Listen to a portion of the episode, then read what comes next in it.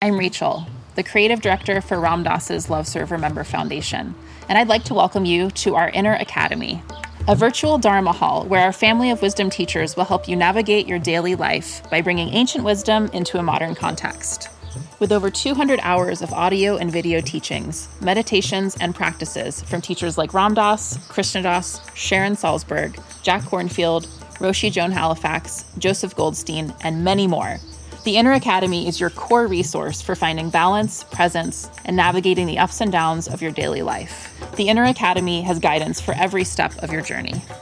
Choose from an annual or monthly membership and gain access to past and future courses, retreat replays, virtual community, and much more. If you've been familiar with Love Serve Remember Foundation for a while, you'll know that most of our offerings are given freely or on a sliding scale basis. So when you subscribe to the Inner Academy, you're paying it forward and bolstering our ability to continue creating accessible offerings for all in the future, as Ram Dass wished for us to do. Be here now and start your journey with Ram Dass's Inner Academy today. For more, visit ramdass.org/Inner Academy. Worried about letting someone else pick out the perfect avocado for your perfect impress-them-on-the-third-date guacamole? Good thing Instacart shoppers are as picky as you are. They find ripe avocados like it's their guac on the line. They are milk expiration date detectives. They bag eggs like the 12 precious pieces of cargo they are. So let Instacart shoppers overthink your groceries so that you can overthink what you'll wear on that third date. Download the Instacart app today to get free delivery on your first 3 orders, while supplies last. Minimum $10 per order. Additional terms apply.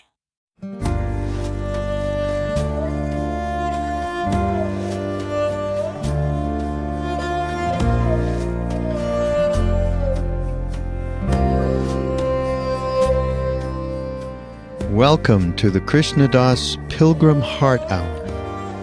In this podcast, Krishna Das shares his warm-hearted and down-to-earth path to the divine. If you are interested in supporting Krishna Das's podcast, please go to beherenownetwork.com/KD. Okay, so good evening, everyone. And tonight, KD, Krishna Das, is here with me from his home in upstate New York. And we're going to talk about devotion in our two traditions. And sort of look at that topic together with you, which is a major topic in both lineages. So I'm going to ask KD to start first and just talk a little bit about devotion and his relationship to that as part of his spiritual practice. Okay, KD. You know, devotion is not something necessarily spiritual. It's part of life. It's love. It's falling in love in a way that you never fell in love before, because when we're talking about devotion, it means you fall in love with either a being or a feeling or an idea that transcends your usual state of mind and transcends the way we usually think about ourselves. And just like falling in love with a person, it's not something that you can manipulate or coerce into happening. It's a natural, spontaneous outpouring and opening of the heart as certain conditions arise. One of those conditions might mean, like when I met my guru, which, by the way, was before I met him physically. I first felt him in America before I went to India. And I just absolutely connected to this being. And there was no doubt about the connection. It was a kind of a feeling that I never had before. It was a love. It was so deep and so strong, and it transcended any kind of regular daily kind of business type relationships that we have with other human beings. It was just love. There was nothing else there. And it was such a joy and such an absolute relief that I found that it existed in the world. So don't think of it as something, that's otherworldly. And devotion is part of our nature. We love to be involved. We love to connect. And this is the deepest connection that a heart can make, that a person can make, is this connection into this deep devotion and love. Unconditional love.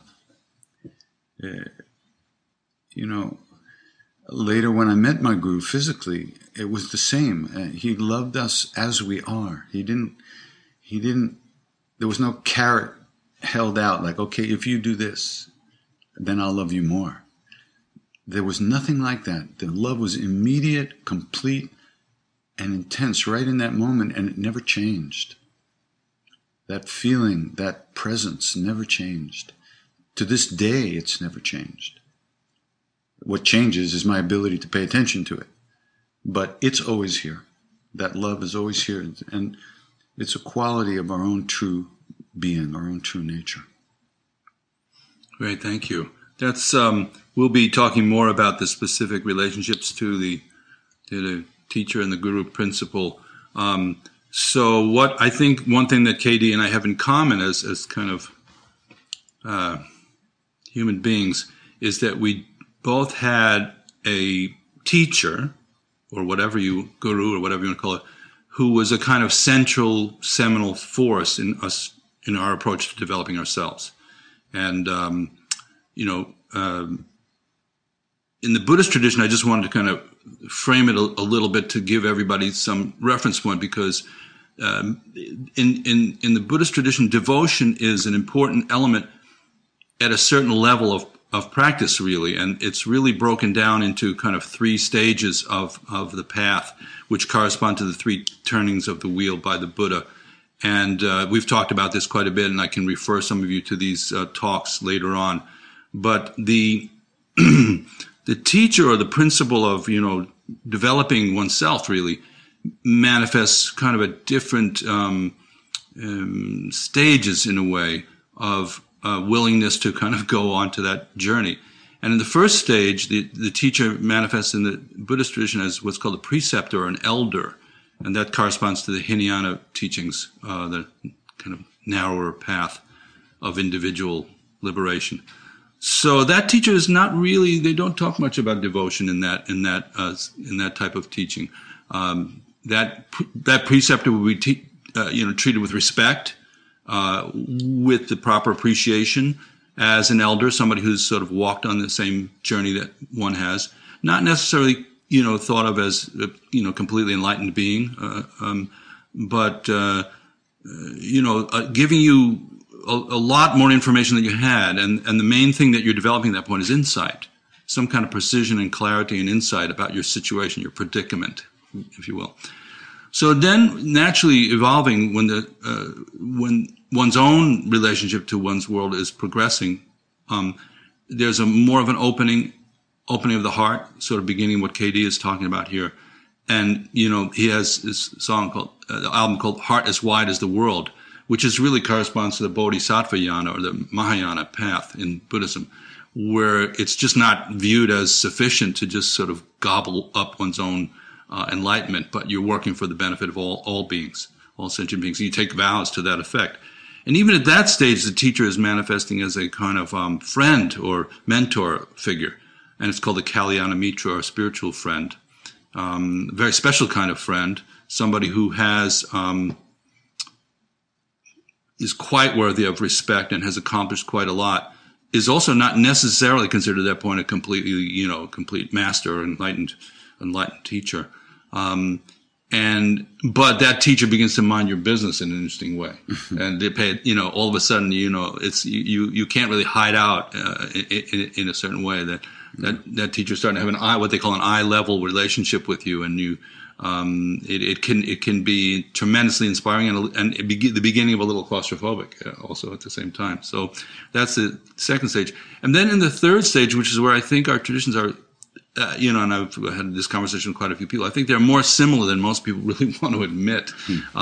The Vajrayana tradition or Tantric tradition of Buddhism, which also other Hindu tradition has a tantric tradition as well, is considered to be the teacher manifests as a guru or master.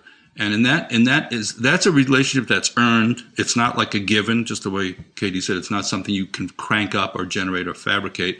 But the teacher is viewed as an extremely special focal point for your whole life and practice, because they have accomplished what it is that you would like to accomplish. They have achieved that. So even in the sort of triple refuge of Buddhism, the Buddha, the Dharma, the Sangha, when you enter the Vajrayana teachings or the Tantric teachings, the guru is the fourth refuge, the teacher is the fourth refuge, and is considered higher than the Buddha in terms of this is actually somebody you're going to get to meet and work with one-to-one and actually make physical contact with, which is never going to happen. Most of what you learn about the Buddha is your imagination or what somebody told you.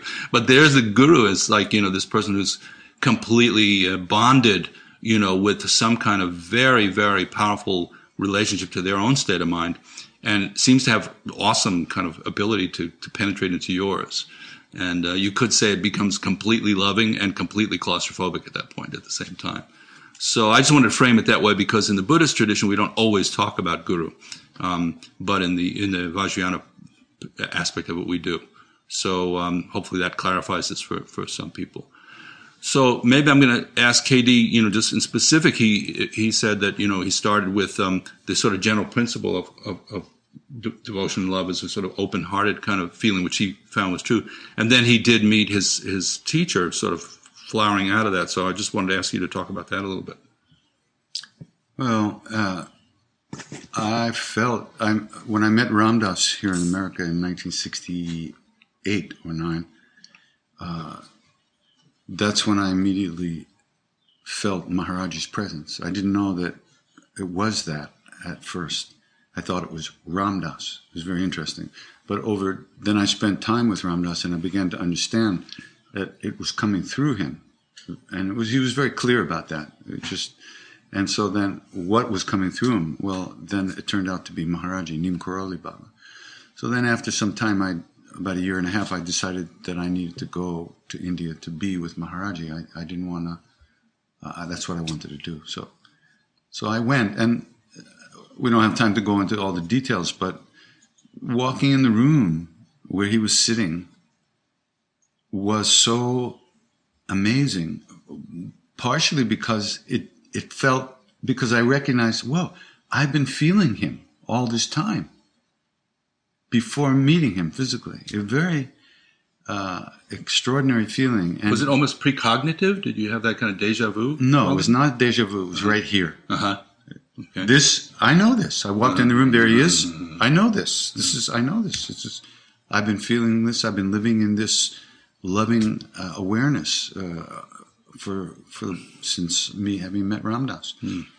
So it was just very interesting, and of course, my problem is that I got completely attached to him emotionally, mm-hmm. and which you can't. It's actually part of the process. It's not.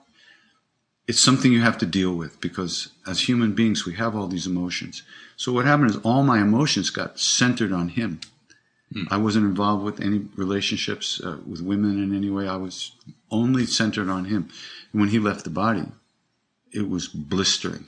It was brutal, because everything that I wanted was, I only wanted to be with him. That's all I wanted to be with. And because of my attachment to his physical body, when that wasn't there, I thought, this is no longer possible. I've lost my only chance to be happy. And then, but it took many, many, many, many, many years for me to begin to allow myself to look inside for that love, which is the real guru. The true guru lives inside as who you really are, not as somebody else. And so it took me a lot of suffering before I finally had enough and said, okay, I've got to look inside, or this is all over. Mm. And that's actually when I started chanting, because I had this epiphany in my room where I recognized if I did not chant with people, I would never reconnect to that presence, and I would never be able to remove the dark shadows from my own heart. It was the only thing I had to do, the only thing I could do to help myself.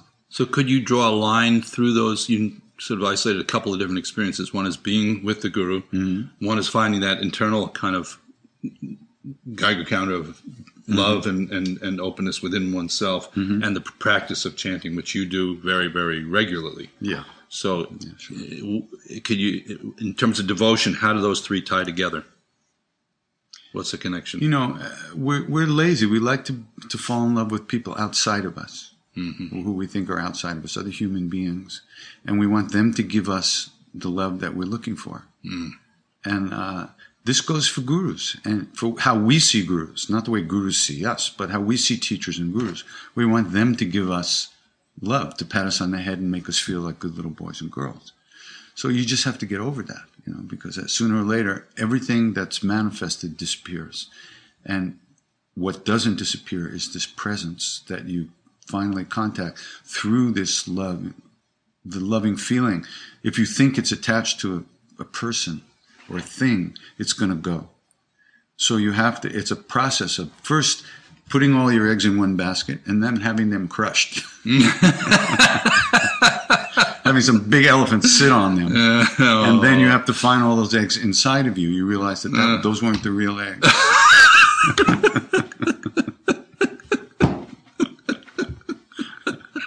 You see all those eggs just crushed?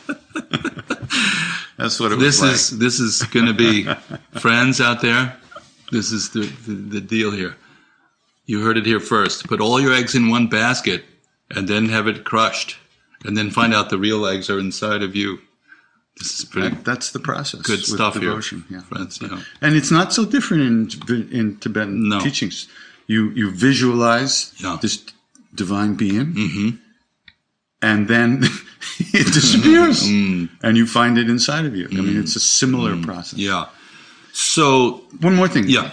The other thing about devotion is that there's an element of trust in this. The feeling with Maharaj-ji, for instance, was one of absolute trust. I felt that he knew everything, that he was absolutely beyond any fear or clinging or longing or desire, and that he was totally present and that he loved me in a way that I could never imagine having been loved, and that there was a trust in that. My heart trusted it. I don't know.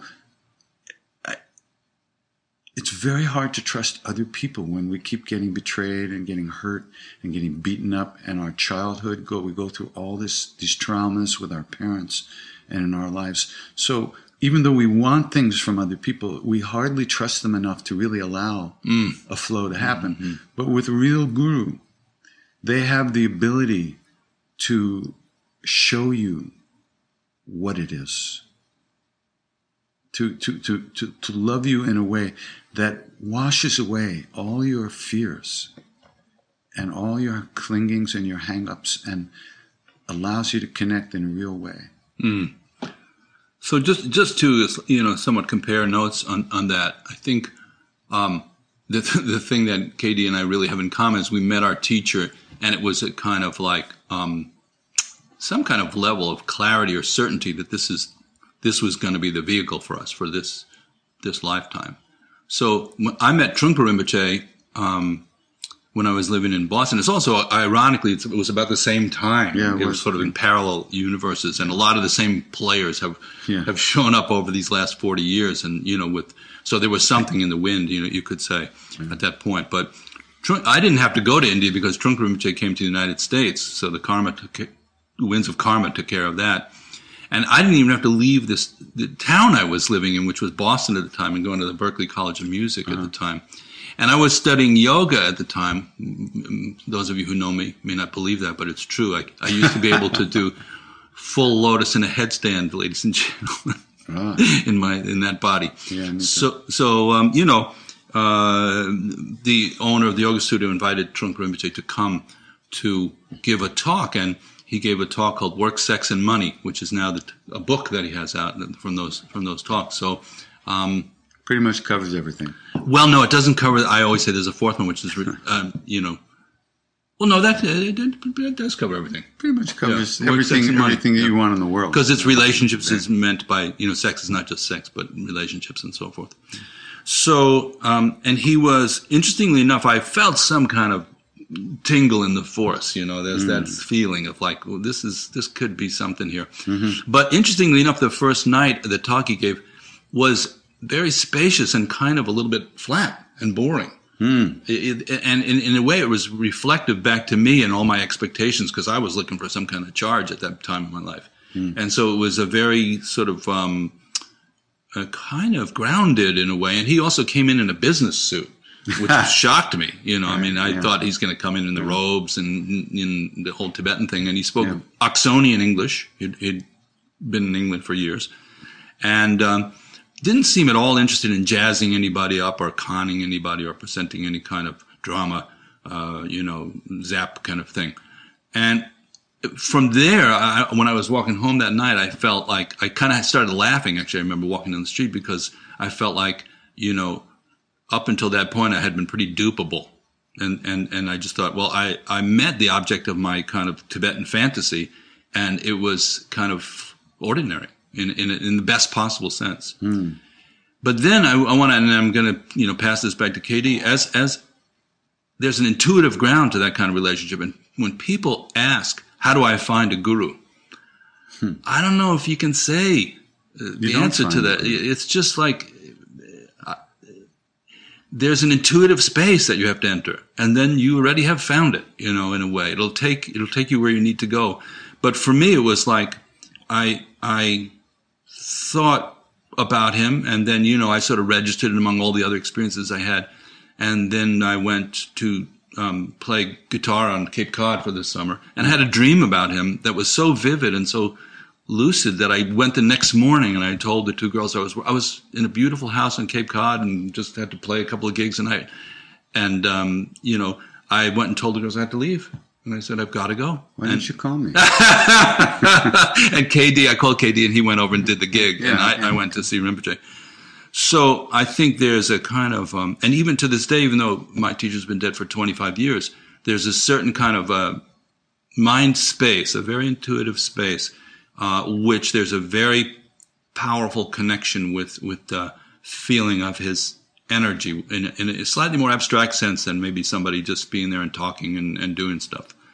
And so I want to ask KD to talk a little bit about that inner space of it, but also a complete affection that these great teachers seem to have. They're very magnetic and able to magnetize you in ordinary ways. So people, in a sense, as he was saying, fall in love in a very conventional way with the teacher. They call it, in my tradition, they call it unrequited love, because you're not going to get that back in that way. I was with one Rinpoche who was doing a retreat, and someone says to him, Rinpoche, what happens when you fall in love with your guru?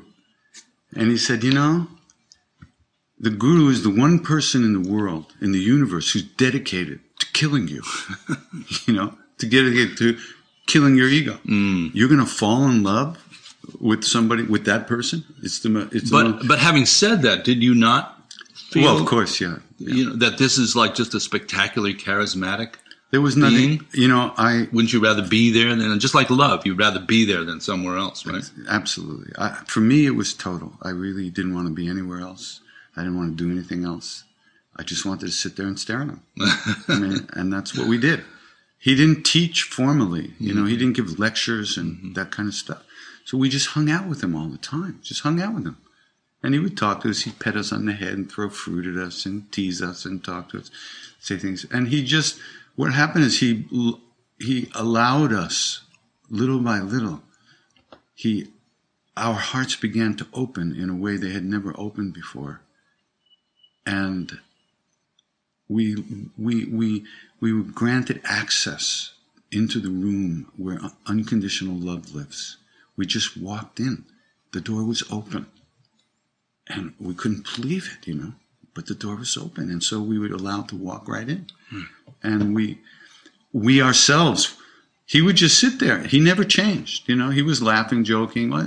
We would go into that room, and then we'd start to freak out, you know, and we'd leave. We'd actually pull ourselves out of that room.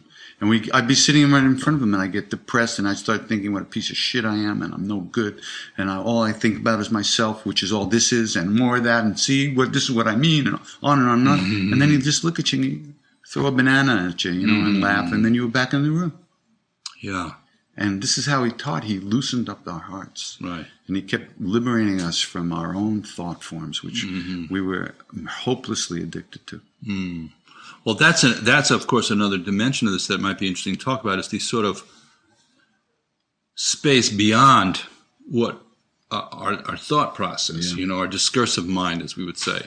You know, that in some sense what we would say in the Tibetan tradition is that the guru, if it's a real guru, by the way, and not everybody who says yeah. they are necessarily is, you know, and some people who don't say they are might be. So that's most an interesting of them point that I find out don't say they are. Yeah, you know.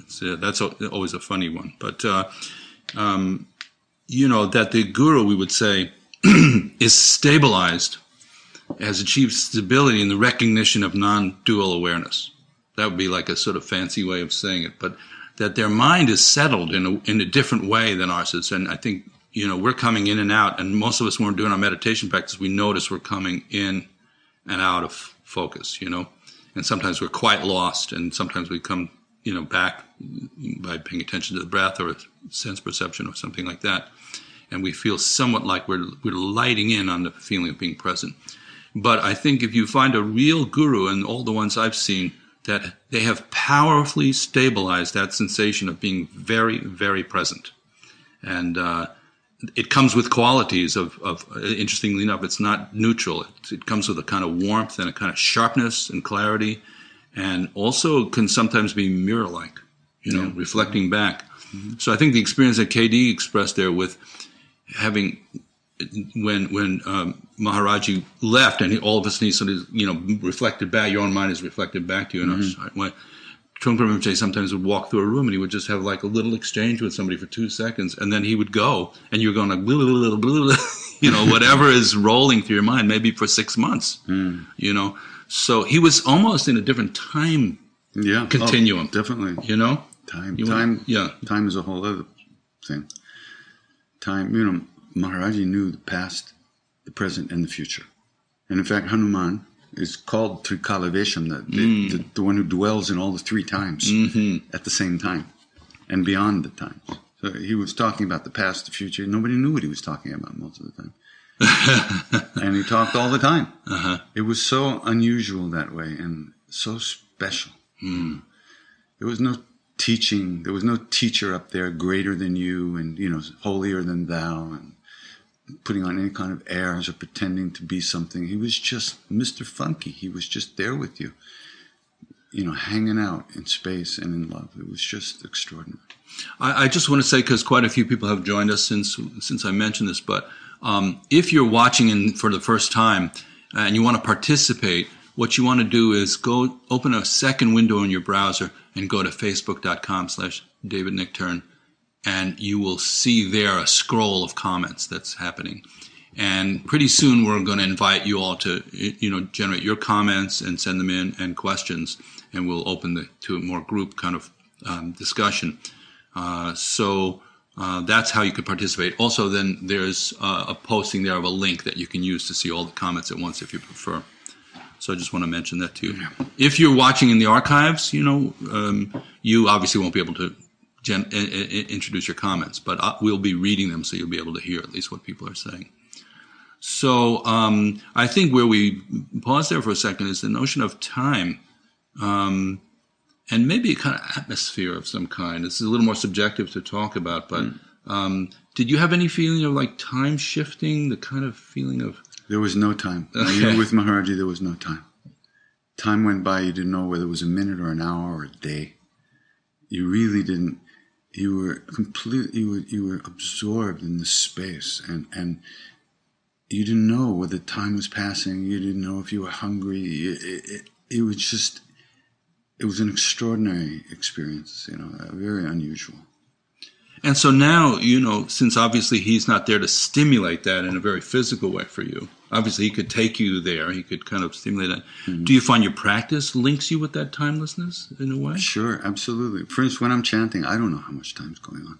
Mm. I mean, I have an idea that I've been singing for a while, but because time is based on actually recognizing things with thought, you know, and when you're chanting, the whole idea is anything you're thinking, you simply let go of and come back to the chanting.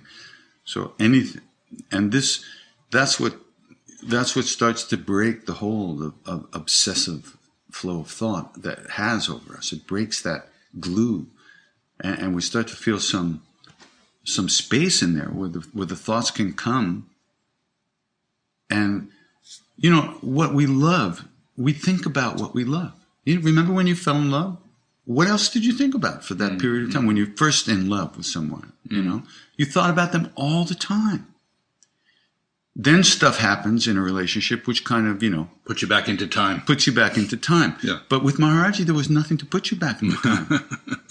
And even now, with Maharaj-ji, there's nothing to put you back in time. It's only my own bullshit that pulls me back into time. Mm. But he's here. That love is here. That love is in there for everyone. And when you're in that, there's no time. Mm. And then maybe we could look for a minute at the idea of since that's sort of the guru.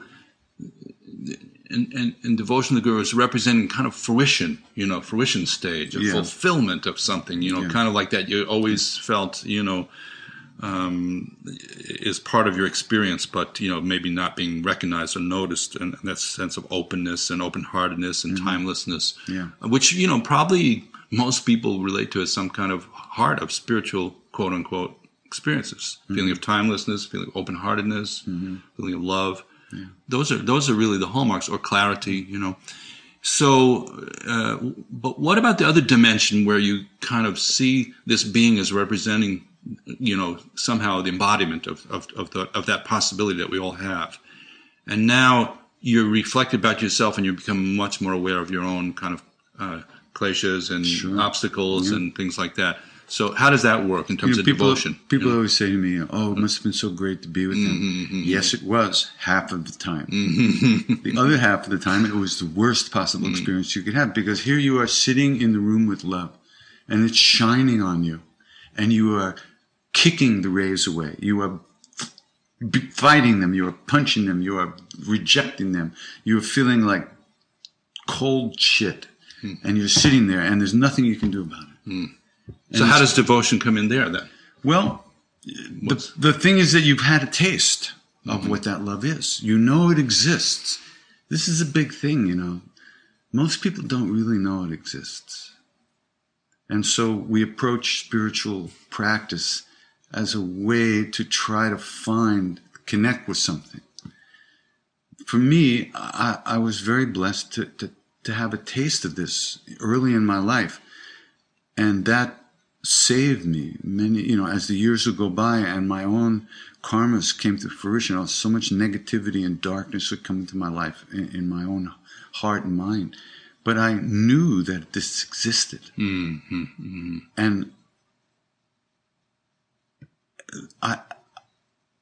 I knew this existed, and I knew that it was more real than I was, but that I lost contact with it. And the longing to get back into that place is what helped me burn through all those negative karmas. So is that longing devotion too, do you think? Absolutely. Yeah, it's a definite aspect. So even in the midst of a, you know, kind of one's own, you could say, unsettling habits and patterns of thought, mind, emotions, and behavior, there's some kind of longing threading its way through that? Of course. If there wasn't any longing, you would never have a reason to do it, to give up those things, to let go of those things.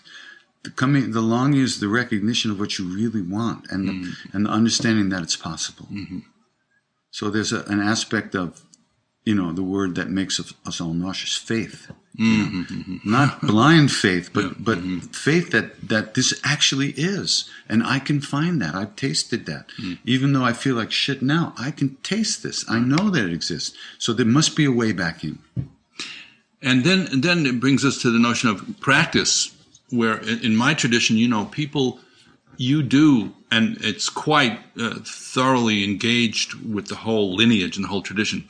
Everybody I studied with has their own guru, and it goes back literally thousands of years. And so you can literally track back lineage in the Buddhist tradition.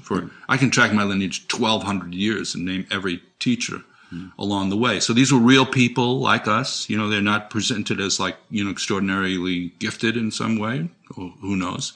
But they're human beings with foibles and with all kinds of, you know, kind of colorful, you know, obstacles to work through, or either being too conceptual or being too aggressive or whatever, you know, whatever the garden variety stuff, you know.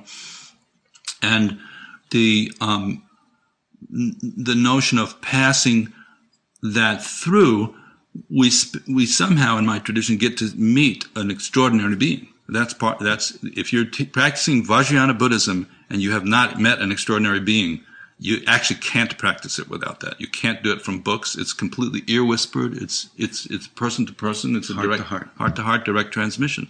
So it's not something you can just practice out of a book, even though the ideas are appealing and cute and whatever, you know.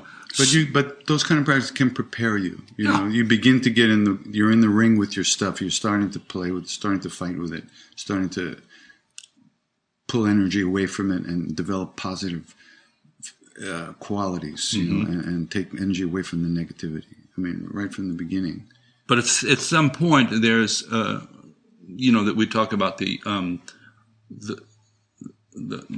hook, the ring of devotion, meeting the hook of the guru and connecting. So it's not so much, and it's important to note, it's not so much that person's going to save you, because they're really not going to save you. There's not that idea. It's in Buddhism, it's a non-theistic idea that they can't save you. And so a lot of times it's one is reflected back. But the link that you have to that being in our tradition is doing practice. And so therefore the practice is very, very important.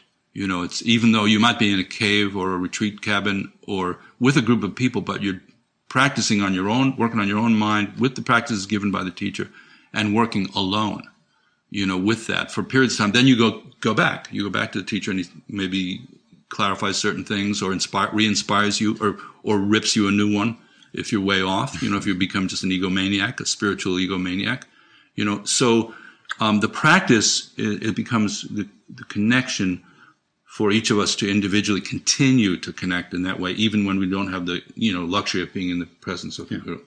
Would you say that's similar in some way? Absolutely. If you want to watch the basketball game, you got to tune the TV to the channel. You can't just turn the television on and think you're going to be in the right place. You got to keep tuning it to watch what you want. If you want, you got to remember to look. You got to remember to what's important in life. You got to remember to let go. Otherwise, because the flow of thought and the tendencies of the mind are just, they don't end. You must get in the game and start doing some practice. There's just no other way. And by the way, friends out there, we are going to watch the game after this. And see Mr. Red for the Miami Heat. Heat. He's rooting for Miami, and I am rooting for the cooler but kind of sleeker San Antonio Spurs. Who's cooler than Dwayne Wade? Come on, don't even... Well, it just, you know, we like to say it's all in the proof is in the pudding. The proof is going to be in the pudding. So we won't stay online and have that conversation, but I do want to say I see, you know, some new people come in online. So if you're joining us now... I'd like to invite everybody starting now to jump in with us and participate in this conversation. We've covered a lot of ground. You may have questions about any or all of it, or just want to, you know, generate your own comments. Yeah, sure. We just blurted out. Now there's some questions about it. There must be, because there was no... So to do that, go to facebook.com/David Nichtern in the second window in your browser, and you'll see the stream of comments there. And if you refresh that periodically, as I'm doing now. So please do feel free now to jump in. And David in Spain. Oh, no. Okay. And we'll see. Probably some of you have nudged your way in here already. Yeah, we have 41 comments already. Okay, Nina. Nina, of course, is the wonderful and famous Nina Rao, wonderful kirtan singer, and Katie's left and right hand. Left hand, right hand, middle hand. I don't know if we will say that, but so Nina is asking this. Don't know if you're taking questions, but yes, we are. Would you guys say that devotion is necessary to be in loving awareness? If yes, then if you don't have a guru in a human body, then who is one devoted to? Yeah, good question. You want to take a shot at that?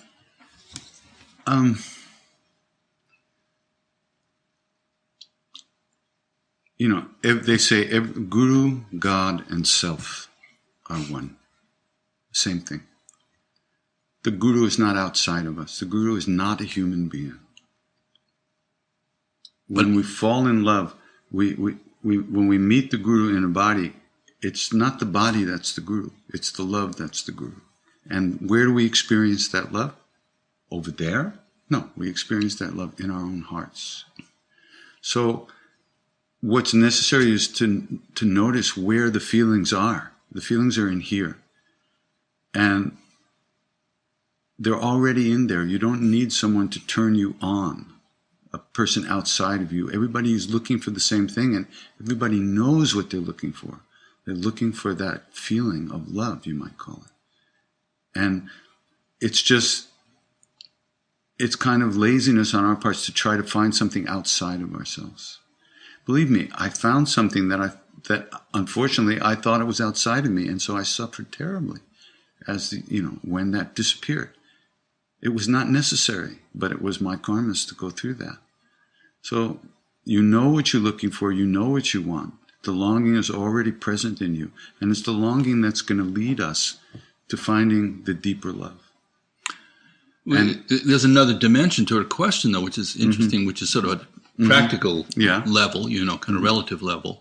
And I would just say at that level, the relative level, to practice Tantric Buddhism, you do have to have a physical living guru at some point.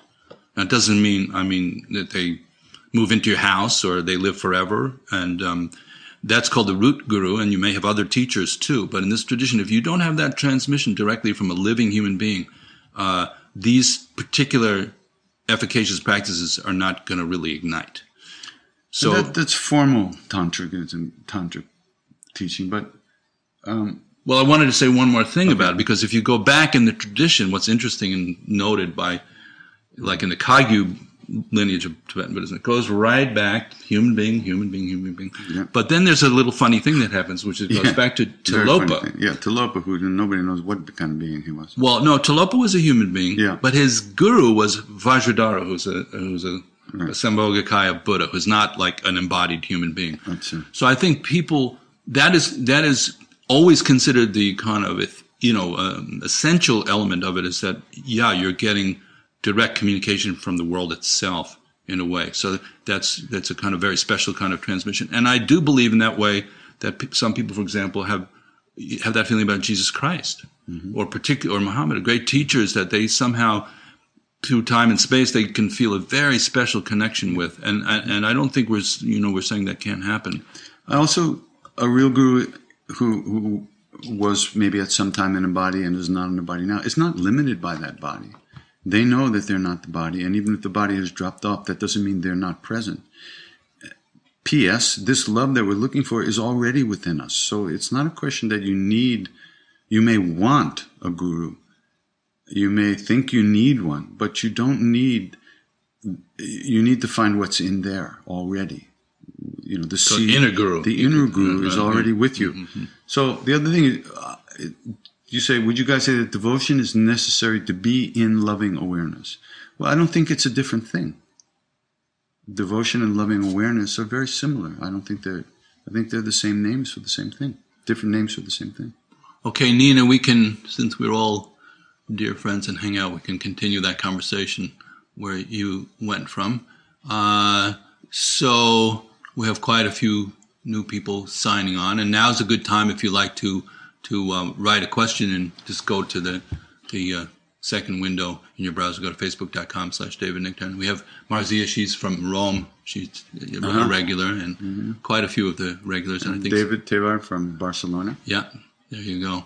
So Joe has a question for KD. Joe is a meditation student and regular, and he lives in Wyoming. KD, earlier you spoke of your heart breaking when your guru passed. Do you think that part of the spiritual path is having a stage of darkness that demonstrates the depth of devotion? In a sense, is the super sadness hitting bottom a recognition that there is true devotion to the path? You know, yes, it happened to me that way, but that doesn't mean it's necessary. I mean, everybody's life manifests very differently. I know people who did not feel that darkness when Maharaj-ji died. They never felt a loss of him. They never missed him. They felt his presence all the time. They never went through what I went through. So I think it's certainly they talk about the dark night of the soul, and certainly it's a well-known place. You know, it's at the corner of 42nd and 8th Avenue. It's a very well-known place. You know, it's interesting, Katie, that when you're saying that, I was thinking about the darkest moment I had in this was when I had a really serious field of doubt about Trungpa Rinpoche. Uh-huh. And it kind of that undermined my whole of course, yeah, that, feeling, that will, you know. Yeah, that doubt will certainly rock your world. But interestingly, how did you work with that? Well, that's the interesting thing is that I chose to bring it to him and discuss it with him. Oh, really? Yeah. Very courageous. Yeah, very just thought, I said, you know, Rinpoche, this relationship's not really going to be genuine unless we can do this. Very far out. And the thing that happened was it just happened to coincide with a visit to Karma Chuling where I was living at the time. Mm-hmm. And he spent a lot of time with me, and went through everything he was teaching and sort of, you could say, just because he didn't just go, just do what I say or something like that. That he really took the time and the care to communicate about it all was a model for me. If I'm working with other people, wow. I go, yes, you don't hide it, bring it forward, but respectfully and truthfully and authentically. And then the guru is supposed to meet your mind, and he totally qualified. He didn't have any kind of defense system, and he wasn't trying to con in any way. Mm-hmm. So from that point on, I really didn't have any doubt. That's great. It kind of eradicated. But right before then, I was pretty much going a little bit what the fuck is this, you know? I don't know if you can say that online. Can you say what the fuck online? No, you can't say fuck you online. Can't say it. So let's see. Rebecca. Oh, geez, my first live talk ever, and it's about this. Same anxiety I get before I send you an email or Skype is the same way I feel right now. Ugh, I love you, David. Okay, Rebecca. You see, love brings a lot of anxiety. There you go. That's funny. So let's see. I'm just reminding you all that you can. Do you see the question? No. Just Mariana saying, buenos dias. We had an earlier question before, remember? Before we actually started, somebody heard what we were going to talk about and about the statue. Remember that? Oh, that was from, actually, okay, that's good. It was from... You know, it's not on the scroll here, but somebody had written it earlier. I'm a beginner at this. I'll paraphrase it because I can't. I'm a newbie. Okay, great. Yeah. And what's this devotion all about? Is it devotion makes me think of loving a statue. Yeah, loving a statue. So, that's great. I think, did you want to say something about that? Did you? I love statues. That's what it's about. I love a lot of statues. I've had intimate relationships with many statues, actually. Well, that's it. It's interesting to see how, all the ways that people feel about these issues, these things. The real issue is, what are we feeling ourselves? Well, nobody's asking you to be devoted to a piece of stone. Nobody's actually asking you to do anything. It's what you want that's important. What's missing in your life? What you need to find to be happy in your life. So devotion is just love. It's falling in love. It's falling in love with love, not with the thing, the object of love, but with the love itself. And learning to live in that loving presence, which has qualities of being and presence and space and maybe we could say a statue at that point is just a representation of all the things we're talking about. Well, she's talking about India, where people, they say, do idol worship. Well, it's not idol worship like that. It's the belief is that through prayer and different practices, you can bring life you can make an inert stone, for instance, a representative of love, so that when you worship that stone, you're not seeing the stone, you're not worshiping the stone, you're actually feeling the love in connection. So in India, they can do that because their hearts are in a very different shape than our hearts in America. We fight love. If there's so much distrust and so much fear that, but in India they give their hearts very easily in a way, and that's a plus and a minus on some ways too. So, But it isn't about worshiping stones or statues. So there's nothing to do with that. Let's see. There's this one from Patrick. Patrick is writing in. I am wondering about how to connect with the Guru. In our tradition, which, boy, it would be nice to know what that is, but it doesn't really matter. We have a teacher, the head of our lineage, but I haven't felt much connection with him, despite having been in his presence and heard his teachings many times. I continue to study his teachings and others in the lineage, but wonder if I'm missing something by not having that connection. It's kind of interesting. Interesting. Yeah, I mean, you know, I have a friend who keeps telling me about this boyfriend that she's so in love with, but every time she talks about it, she doesn't have anything really compelling to say about him. And I'm going like, you know, what exactly are you pursuing there? So I think, you know, there's this interesting mixture of what we call prajna or insight, you know, clarity and discriminating awareness, and just open-heartedness or, you know, kind of thing we're talking about tonight. And something must be getting fed, or one would begin to think like, you know, what am I doing here?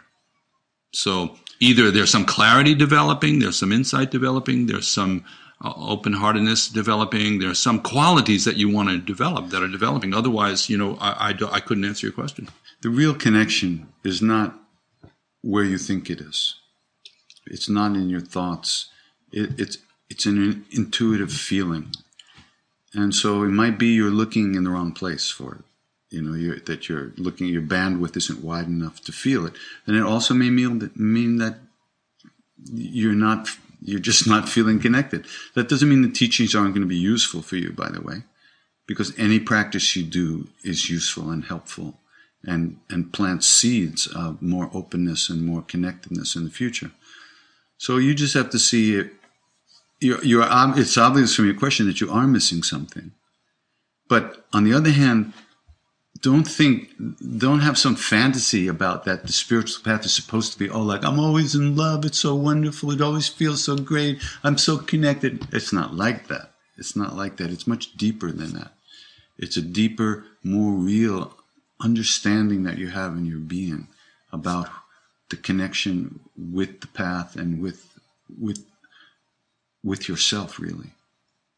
So, yeah, good luck. Yeah, absolutely, good luck. And there's so many flavors. Like even if you took either of our teachers, different students were magnetized by different qualities of that teacher. Absolutely. For example, Trungpa Rinpoche was a great scholar. He was, you know, extremely brilliant scholar. He was a great artist and kind of played with art forms and theater and painting and photography and things like that. And he was a very kind of intuitive, fun person to hang out with, you know. So different people were magnetized. Some people just were magnetized by the kind of scholastic dimension of it. Other people by the kind of hang dimension of it. Other people by the creative side. So, you know, something, though, there, I think that you want some magnetizing element. There's a question from Trudy. Trudy? Okay, hi, Trudy. Say, if we have a guru when we are alive, How do you think the Guru is with us when we pass? Well, I'll tell you a story. One time, Mr. Tiwari, who was a great devotee of Maharaj-ji, had known him for 30, 40 years, came to the temple where Maharaj-ji was. And from the other side of the courtyard, he starts yelling at Maharaj-ji. Why did you drag me here? I was happy at home. I had no intention to come. Why did you drag me? So Maharaj-ji rose to the occasion. He goes, I dragged no one. But we've been together 87 lives. That's why this happened. And that was it. So The guru is not a physical body. The guru is your own true nature. That doesn't die. That's not born. It's always who you really are. So if you have a guru never lets go of your hand, no matter, even if you let go of his. He used to say that to me. He said, why do you run away from me? You know, why do you run away? I don't run away. Yes, you run away. But he has never let go of my hand. Even if I've let go of his and run in the other direction, he's never let go of me. The real guru never... If you're with him now, you've been with them before, and you'll be with them again. And just really specifically, Trudy, I have heard it said in Buddhist tradition that if you are dying, it's very helpful to think of your teacher if you have that kind of relationship. And even in this sort of Bardo experience, that you can try to bring your mind to that being. So we'll have to see. You know, unfortunately, nobody comes back and reports on that particular issue. So I want to read one from Deb Star Divine, who's a regular. Hi, KD. I have to say you have one of the most beautiful, most moving voices I have ever heard. Thank you. What role does devotion play in your singing? Thank you for everything and for being here today. So the question is, what role does devotion play in your singing? Well, it's the juice of the singing itself, you know. I mean, the practice of chanting is to simply chant. And for me, at least the way I approach it, you see, there are millions of ways of approaching this, but when I approach, I don't want to get caught in any manipulation, emotional manipulation, or contriving, or creating pictures in my mind that I'm singing to. I don't want to, because any club that would let me in, I don't want to join. See, I want what's underneath all that. I want the real thing. So simply, I sing. And when I notice I'm not paying attention or I'm thinking about the things, I bring myself back to the chanting over and over and over again. And what happens is the quality of the moment begins to change. And the loving presence starts to you become more aware of the loving space in which we all exist. This vast presence that's outside of which there's nothing. And you're sitting more deeply in that, because it's only your thoughts and your emotions and all that obsessive stuff that pulls us away from here. So as we let go of that, we fall into a deeper awareness of that loving presence. And the devotion and the longing to be in that space is what forces us to do more practice and forces us to arrange our lives to leave more time and space to be in that place, in that loving presence, which is within. So Jenny Pavlovsky is saying, can you guys do a workshop together? That would rock. We've done. Yeah. Yeah, we've done. We will do. Yeah, I have a second role. I'm sort of like, you know, in with the Buddhist thing, but with this guy, I'm the guitar player and the record producer. So it's like we do rock, I think. Yeah. Right. Yeah. And that's, you know, that's what's wonderful about this friendship and this relationship, is that we have so many different dimensions. But we've also done some workshops together, you know, where we traded off. Yeah. Good. Yeah. Okay. So that's possible. We'll do that. And then, we also went to different high schools together, which is kind of a very funny part of our relationship. And the same basketball camp separately. Yeah, it's a little weird, to tell you the truth, but it's fun. Hey, there's Claudia. Hi, Claudia. Where's Claudia? There she is. Hey, right, Claudia. There. KD, do you think you've found a way to love all beings the way that Baba loved all? Yeah, you know, if he wants me to. Oh, it just started raining just right then. Started raining. When I, you know, there's a line in the Bhagavad Gita. He said, when he who sees me in all and all in me never leaves me and I never leave him, this is the highest yogi. So, you know, on the path of love is very interesting. In other words, I want to find Maharaj-ji, right? That's who I love.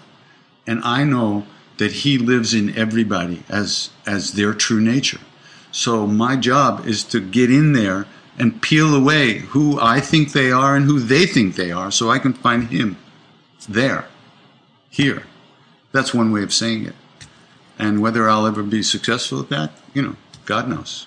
But I think, Katie, you're making a really interesting point here, which is that the devotion in that case is the bridge towards finding that experience in all beings, just what Claudia is asking Absolutely. For. And when we come up short on that and we feel like grouchy or, kind of cutting somebody off, this is where guru yoga, the devotional practice, is you actually, in Buddhist tradition, you actually visualize the guru sitting on the top of your head. Uh-huh. And he would never do that, so there's this conflict. It's almost like, here's the guru saying, what are you doing, Dave? It's like this is, you're just giving into the kind of like, kind of very narrow state of mind here and very self-serving. And so it's a constant reminder to hold the guru in one's mind if you feel that this person has achieved what you're talking about, which is loving all beings.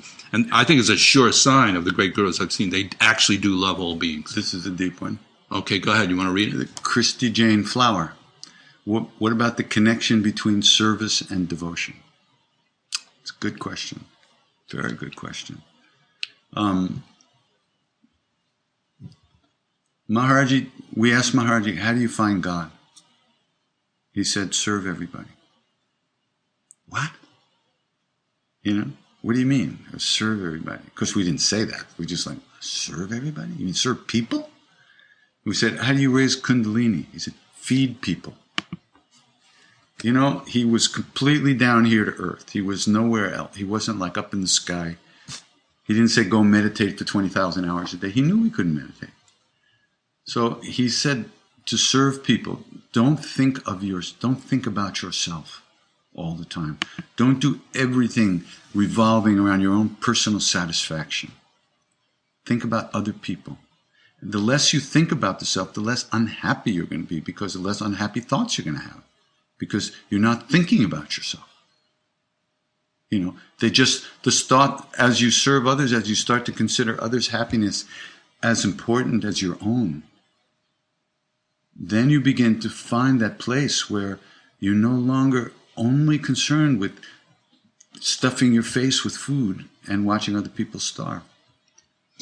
So the difference between you and other people as a cause of happiness changes. So service becomes devotion. Becomes devotion to that love. So Katie, you probably remember this, but there was an episode of Twilight Zone. And these aliens landed, and it seemed like they were bringing everybody onto the spaceship to take them to this beautiful place, and everybody was buying into it, the whole thing. And their whole motto was, the humans found a book called To Serve Man. And that was the book. So they thought, these people come here to serve us, And then actually, when the last person gets on the spaceship, this guy comes running up with the book, and they finally translate it. And he said, "It's a cookbook." It's a cookbook. That's great. So that's great. I guess service is has its good aspects and its maybe, other dimensions. And I think, one thing we said is, if you're too eager to serve people, sometimes that also has a weird twist to it, You know what I mean? By helping others, by serving others, you're not hurting, you can't be hurting yourself. That's one dimension for sure. You cannot hurt yourself. Because the Buddha said, if there's one person in the whole universe that's worthy of your love and affection, it's yourself. With Westerners, you see, we're so neurotic. Our neurosis immediately, go back to that. Yeah. Our neurosis immediately takes over the words of the practice, but twists it so that we're using the practice to hurt ourselves. Well, and then there's also the notion of sometimes we think we're serving people, but we're actually sort of creating codependent kind of energy. So that's something also. That's what Trungpa Rinpoche used to call idiot compassion. All these things are great. But genuine service is a beautiful thing to see. Sure. And definitely part of the devotional model. Let's see. Anna, you want to say hello to Anna? Anna, hi. We're both saying hello to you, Anna. I think Lalita's there too. Hey. Great. Really? Yeah, she's in LA. Okay. Oh, hey. Lot of friends online. Nice to see all of you. Maybe we have time for one more question, then we'll wrap it up. So let's see. Tell me if you see one that looks particularly juicy, KD.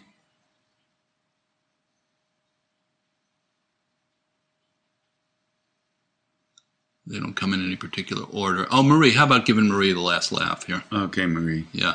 We love you, Marie. Both of us. Sock it to us, Marie. What do you got? Let's see. A little off topic. Oh, oops.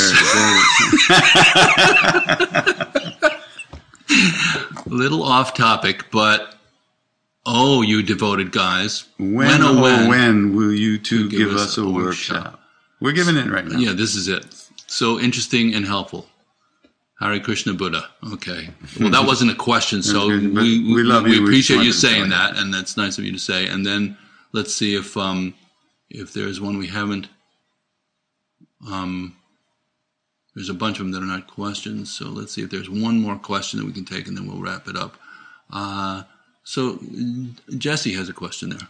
Oh, this is a good one, too. This would be a good one to end on. Oh, there's no quick answers for this. Yeah, but we'll take a shot. So it's Jesse is saying, good evening, Deanne and KD. The role of grace seems to have played a big role in your spiritual life, as it does for most. Looking back, can you comment on how grace has brought you here?